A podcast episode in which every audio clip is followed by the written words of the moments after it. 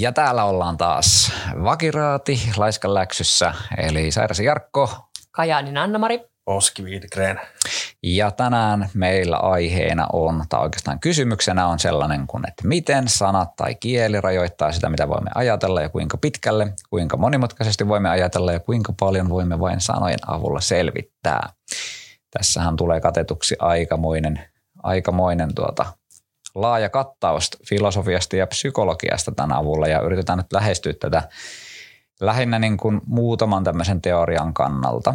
Ja tuota, jos minä nyt lähden itse ensin tästä nyt alustamaan tästä, niin tämä itsellä tulee mieleen tästä ensimmäisenä Wittgenstein, eli Ludwig Wittgenstein, filosofi, joka on tullut kuuluisaksi traktaattuksestaan tämmöistä hyvin lyhyestä kirjasta, mutta kuitenkin äärimmäisen monimutkaisesta ja vaikeasti ymmärrettävästä kirjasta. Ja sitä on tietysti kaiken näköisiä mielenkiintoisia tarinoita myös Wittgensteinista, mutta ehkä ei, ei niistä nyt tässä. Mutta viittaan tässä nyt ehkä enemmän kuitenkin traktaatuksen jälkeiseen filosofiaan Wittgensteinille, joka on lähinnä tämmöistä filosofisia tutkimuksia nimisestä kirjasta ja myöskin muista sitten sen jälkeisistä kirjoista. Ja siellä Wittgenstein puhuu tällaista asiasta kuin kielipeli ja sitten perheyhtäläisyys näiden kielten ja sanojen välillä ja niin poispäin. Sitä voitaisiin vähän käsitellä tässä. Ja tuota, lähdetään sellaisesta liikkeelle, me nyt vähän haastan teitä tästä, että kun Wittgenstein sanoo, että kieli on maailmamme rajat, ja se viittaa sillä siihen, että kaikki mitä me voidaan ymmärtää tästä maailmasta, ne ymmärtää kielen avulla, niin meneekö se nyt teidän mielestä ihan näin? No, no, no. Kyllä tässä mun mielestä tietysti vissi pointti on siinä mielessä, että, että kielellä me tätä maailmaa niin kuin koitetaan hahmottaa ja, ja me jatkuvasti tosiaan luodaan uusia sanoja, joilla me yritetään ymmärtää paremmin maailmaa. Mutta tota, mutta sitten toisaalta mä en ihan, ihan niin kuin täysin ehkä sitten kuitenkaan sitä allekirjoita, että – että tota, jotenkin mä ajattelin, että me ollaan myös tällaisia, äh, niin kuin, tällaisia kehollisia, ja, äh, kehollisia olentoja, jotka ollaan tässä maailmassa ja sitten kaikki siitä meidän esimerkiksi kehollisuudesta ei välttämättä käänny automaattisesti kieleksi. Ja sitten mä ehkä ajattelisin myöskin niin, että, että jotenkin – että se on aika ihmiskeskeinen ajatus tavallaan se, että kieli on maailman rajat. Okei, tietysti me voidaan puhua vaan niin kuin siitä omasta kokemuksesta, mutta sitten jotenkin mä ajattelen, että tämä maailma on niin kuin olemassa ja tietynlainen riippumatta siitä, että saadaanko me siitä kieles, kielellämme kiinni. Hmm. Joo. No mitäs meidän äidinkielen opettaja sanoo? Niin, kun mä rupesin niin kuin miettimään tässä omaa koulutustausta, niin mä oon opiskellut siis niin kuin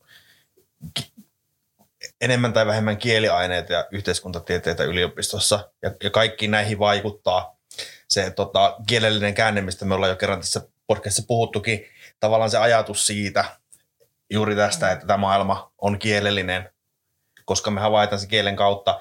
Ja tota, sitä kautta mä on aika syvästi omaksunut se ajatuksen, että se on tietyllä tapaa paikkansa pitävä juttu. Mutta sitten samaan aikaan mä ajattelen sen niin, että kyllä on maailma kielen ulkopuolella, mutta me ei vaan pystytä sitä kovin hyvin käsittelemään.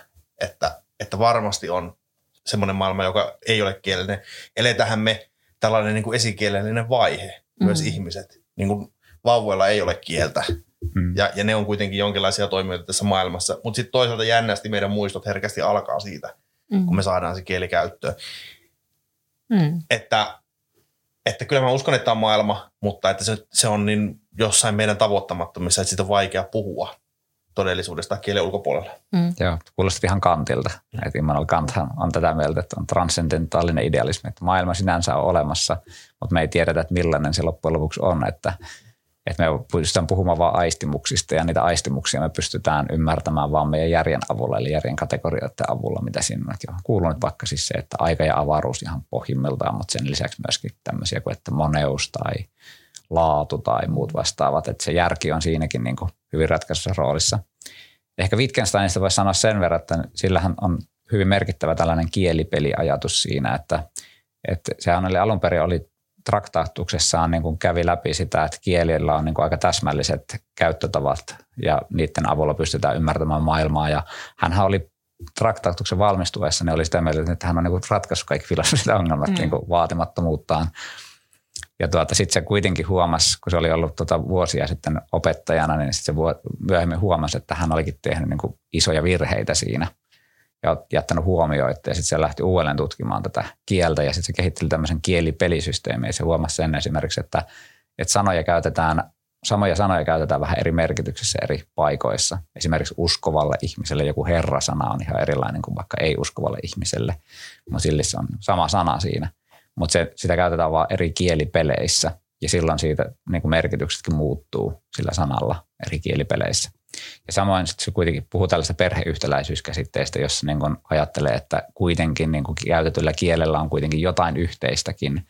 Eli vaikka ne niin kuin menettäkin merkityksiä, niin niillä on myöskin yhteisiä piirteitä. Eli ne kuuluu samaan perheeseen jossain asiassa niin kuin, niin kuin ajatuksena siitä. Ja sitten, että ne ei ole kuitenkaan niin kuin uskovaisten ja ei-uskovaisten kieli ei ole täysin niin kuin erillistä kieltä, vaan niillä on myöskin yhtäläisyyksiä mm. tämmöisiä, että niillä on jotain samaan perheeseen kuuluvia ajatuksia niissä. Ja tuota, tämä on sinällään myös mielenkiintoista ja hienosti halustitte tästä ja Anna-Marin tuota, kommentissa tuli mieleenkin siis sellaisia, vaikka niin kuin fenomenologia tulee heti mieleen siitä, että fenomenologiassa nimenomaan pyritään siihen, että tämä kaikki kieli ja teoriat ja kaikki muut niin sulkeistetaan, otetaan pois ja koitetaan löytää se aito havainto tai aito kokemus siitä.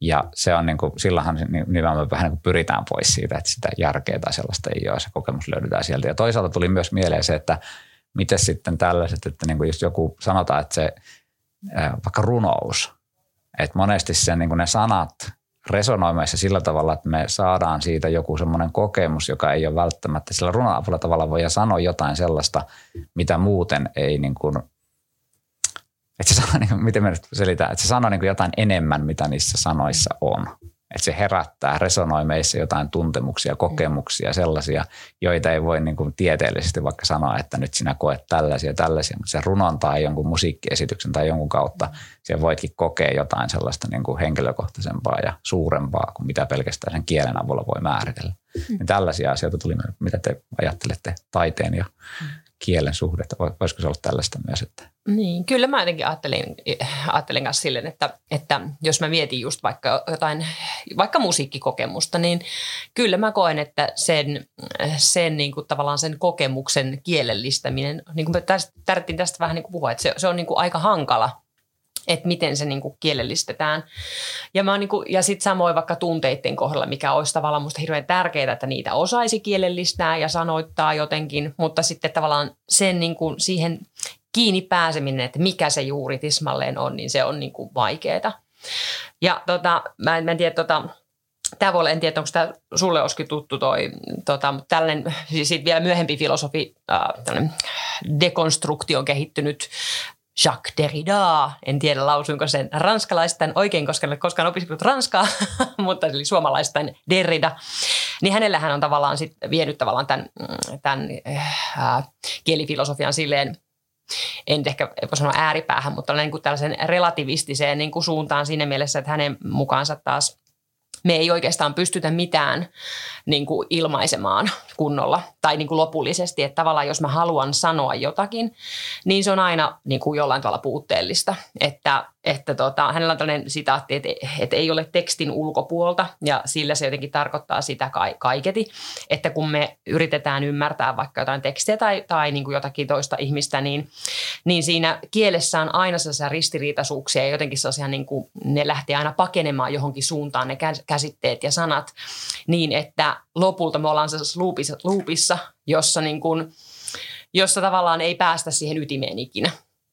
Ja jotenkin mä, mä, en, mä, mä en tiedä, mitä mä ajattelisin onko mä täysin samaa mieltä, mutta mun mielestä siinä on kyllä joku sellainen itu, että tavallaan kun me lähdetään tulkitsemaan ja etsimään merkityksiä, niin niitä on niin kuin ihan loputtoman paljon olemassa.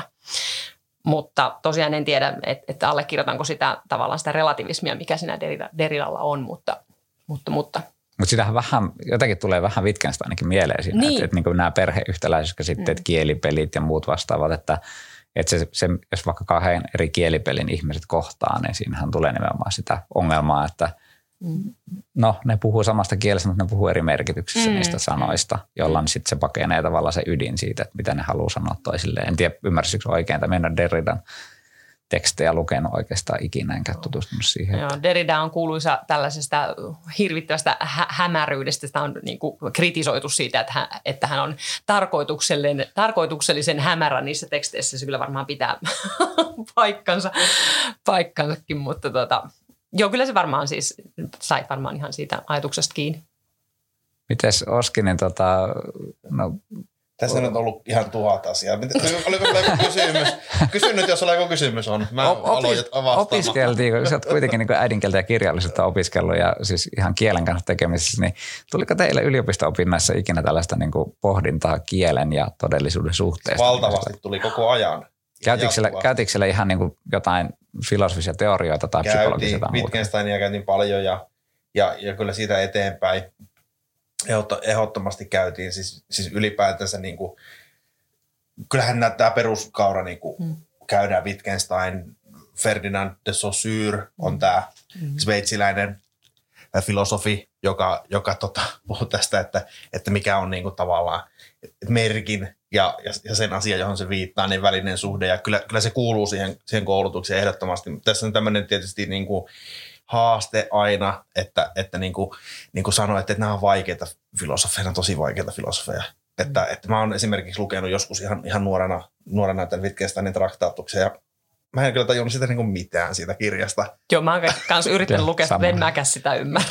Mulla jäi siitä vaan se yksi, yksi lausahdus mieleen se, että että mikä se on siitä, josta ei voi puhua, on vaiettava. Sehän on se kuuluisa, mikä sieltä niin no, Mikä hirveän usein ymmärretään tosi väärin. Niin, ja, ja josta myös Emma Numminen on tehnyt todella hienon biisin, käykää kuuntelemassa se tota, YouTubesta.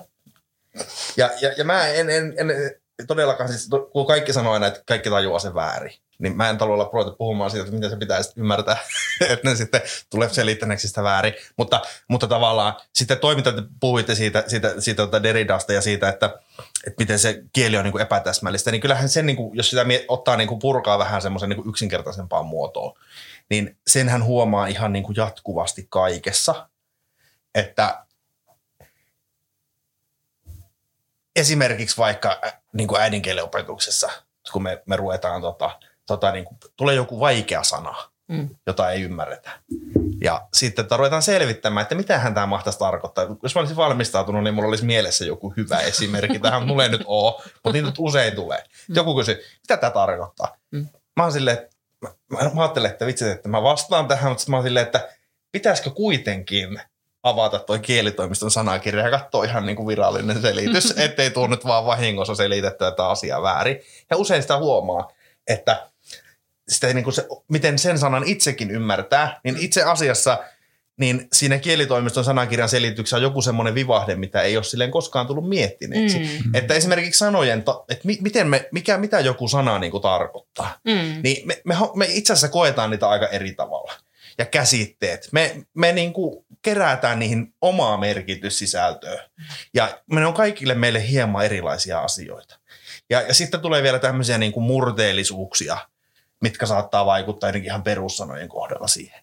Niin sitten tavallaan tämä ulottuvuus tulee siihen, että me kaikki ymmärretään jo sanat jo vähän niin kuin eri lailla. Ja sitten siihen päälle, jos puhutaan niin kuin laajemmasta tasosta, vaikka tekstitasosta, niin se on tämmöinen niin kuin intertekstuaalisuuden ajatus, että, että kaikki tekstit enemmän tai vähemmän on yhteydessä toisiinsa ja että me luetaan tekstejä suhteessa muihin teksteihin, ne muistuttaa muita tekstejä. Me ollaan luettu kaikki pikkusen erilaisia tekstejä. Mm-hmm. Ja tästä syystä me myös ymmärretään niin kuin tekstit eri tavalla. Sen lisäksi että me ymmärretään niin kuin sanat eri tavalla. Niin onhan tämä merkityksen siirtäminen niin kuin jonkin verran epämääräistä.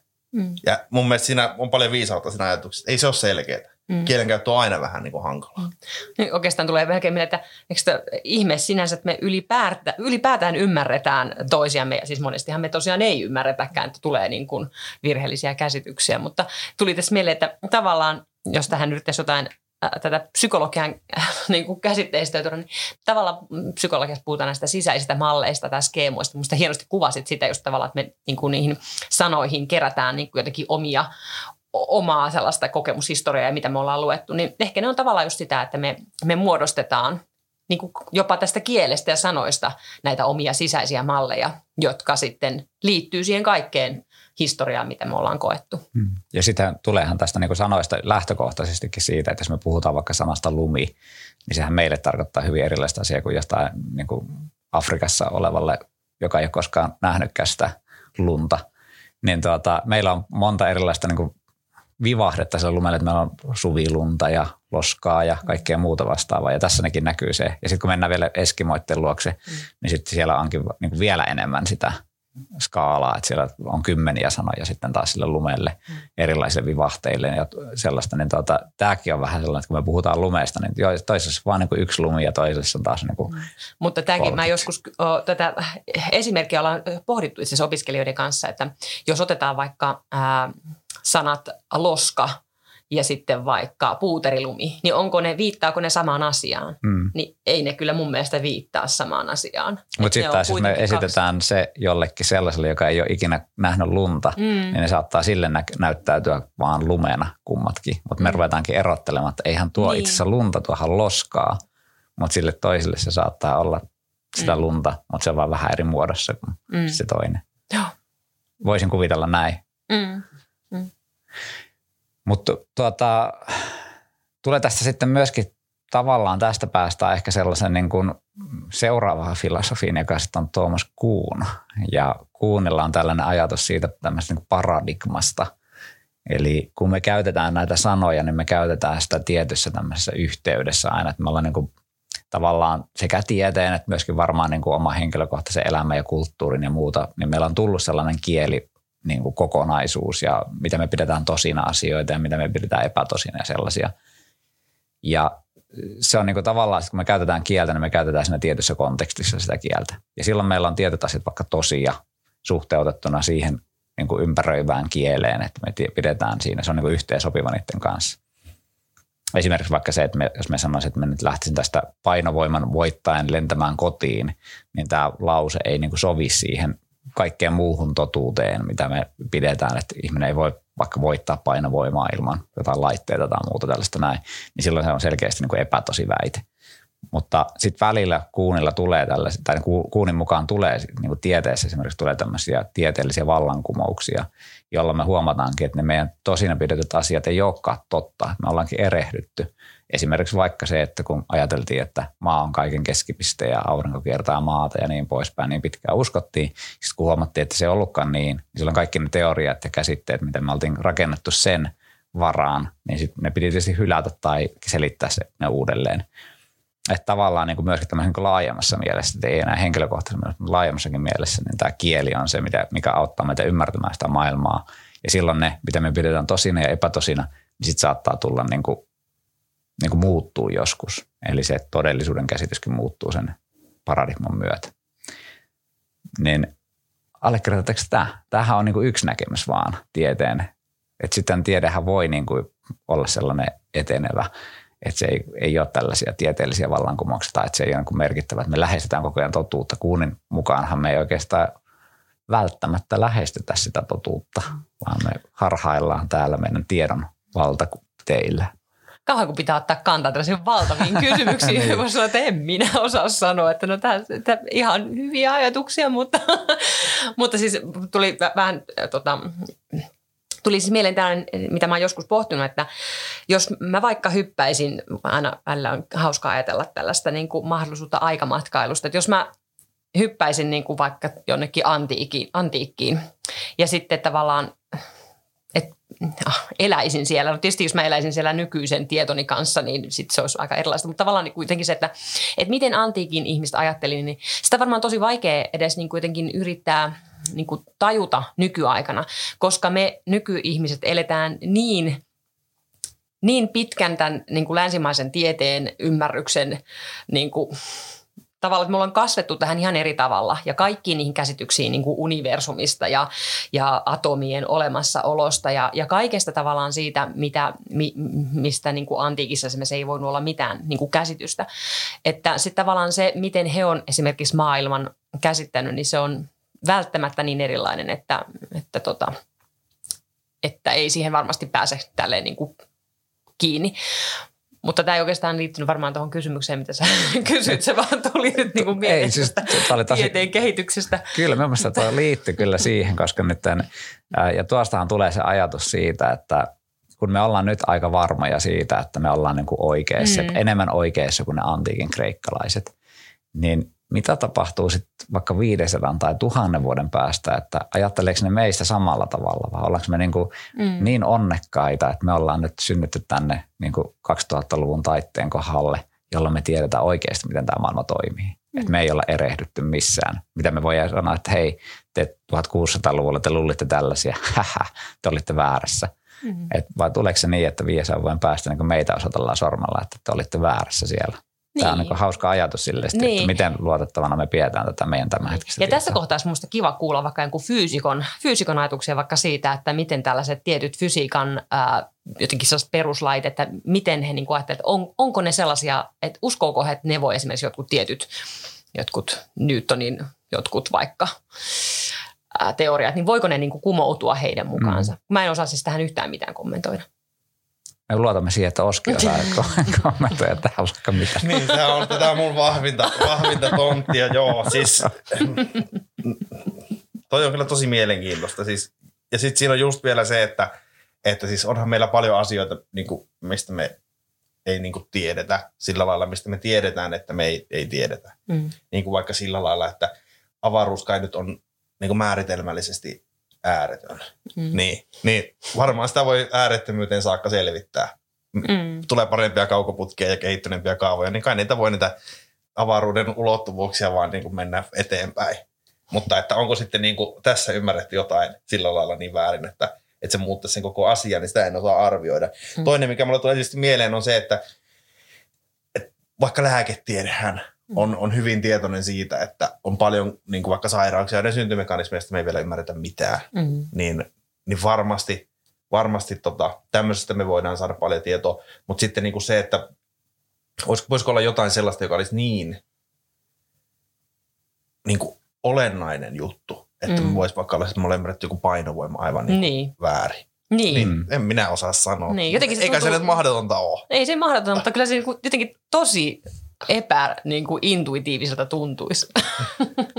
Sitten tietysti voi ajatella niin, että voi joidenkin asioiden merkitys muuttuu sillä tavalla, että se vaan muuttuu merkityksettömäksi, että se ei ole enää kiinnostavaa. Että onhan varmaan niin kuin vuosituhansia aikana ollut joskus aikana joku tietty asia tosi tosi merkityksellinen mm. ja se on vallannut kaiken, niin kuin mitä me tiedetään maailmasta, niin se on, Mm. me ollaan tavallaan siinä uskossa oltu, että se on niin kuin merkityksellistä. Ja sitten kun me mennään tuhat vuotta eteenpäin, niin ne onkin muuttunut. Että vai, varmaan joku kristiusko onkin, vaikka nyt mietitään vaikka länsimäistä kulttuuria, niin siellä 1500-luvulla niin kristiuskon merkitys on ollut hirveän valtava ja kaikki on pitänyt niin kuin vähän suhteuttaa siihen. Ja sitten sieltä on lähtenyt sitten vähän niin kuin tämmöinen yksilöllisempi ajattelu ja tieteellisempi ajattelu eteenpäin. No esimerkiksi vaikka joku ilmastonmuutos voi olla aika hyvä esimerkki Mm. mm. siitä, että mikä on niinku just tapahtumassa, että eihän tarvitse mennä kovin kauaksi taaksepäin.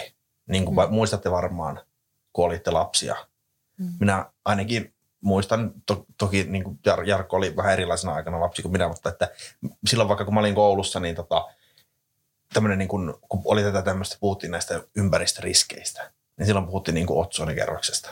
Että Mm. älkää käyttäkö sitä spreitä, hius lakkaa, tulee reikä otsonikerrokseen. Ja että jossain on reikä, se on hirveä uhka. Niin ei, en mä en usko, että tämmöisestä kauheasti puhutaan näinä päivänä. Mun käsittääkseni se homma on niin parantunut. Mutta sitten silloin ei puhuttu missään mistään ilmastonmuutoksesta. Minun, kun mä olin alakoulussa, ei puhuttu. Joo, mutta eikö se liittynyt? Miten mä muistelen, että sitten se otsana kun lähti pois, niin sitten se jotenkin kiihdytti. Tai jotain, en, en minäkään, en, en, voi lähteä tässä nyt. Mutta että tämä ilmastonmuutos on tullut ihan niin kuin historiallisesti äärettömän lyhyenä aikana. Ja nythän on semmoinen ajatus siitä, että se vaikuttaa niin kuin kaikkeen. Mm. Ja, ja niin kuin sitä taustaa vasta, jos tuo kysymys siitä, että, että ymmärretäänkö me joku asia toisin 500 vuoden kuluttua, mm. niin monihan vastaisi siinä tänä päivänä sille, että onko meitä 500 vuoden kuluttua mitä asiaa niin kuin ymmärtämässä. Mm. Mm. Että, mm. että kyllähän se niin kuin muuttaa meidän käsityksen maailmasta niin kuin ihan toisenlaiseksi, mitä se on ollut. Mm. No niin, mutta rakas kuulija siellä, niin tuota, mietipä tätä asiaa, että olemmeko me 500 vuoden päästä olemassa ja sitten toisaalta, jos me ollaan 500 vuoden päästä olemassa, niin mitenkä meitä sitten lopulta katsotaanko täällä 2000-lukulaisia, että oltiinko me nyt oikeassa vai väärässä.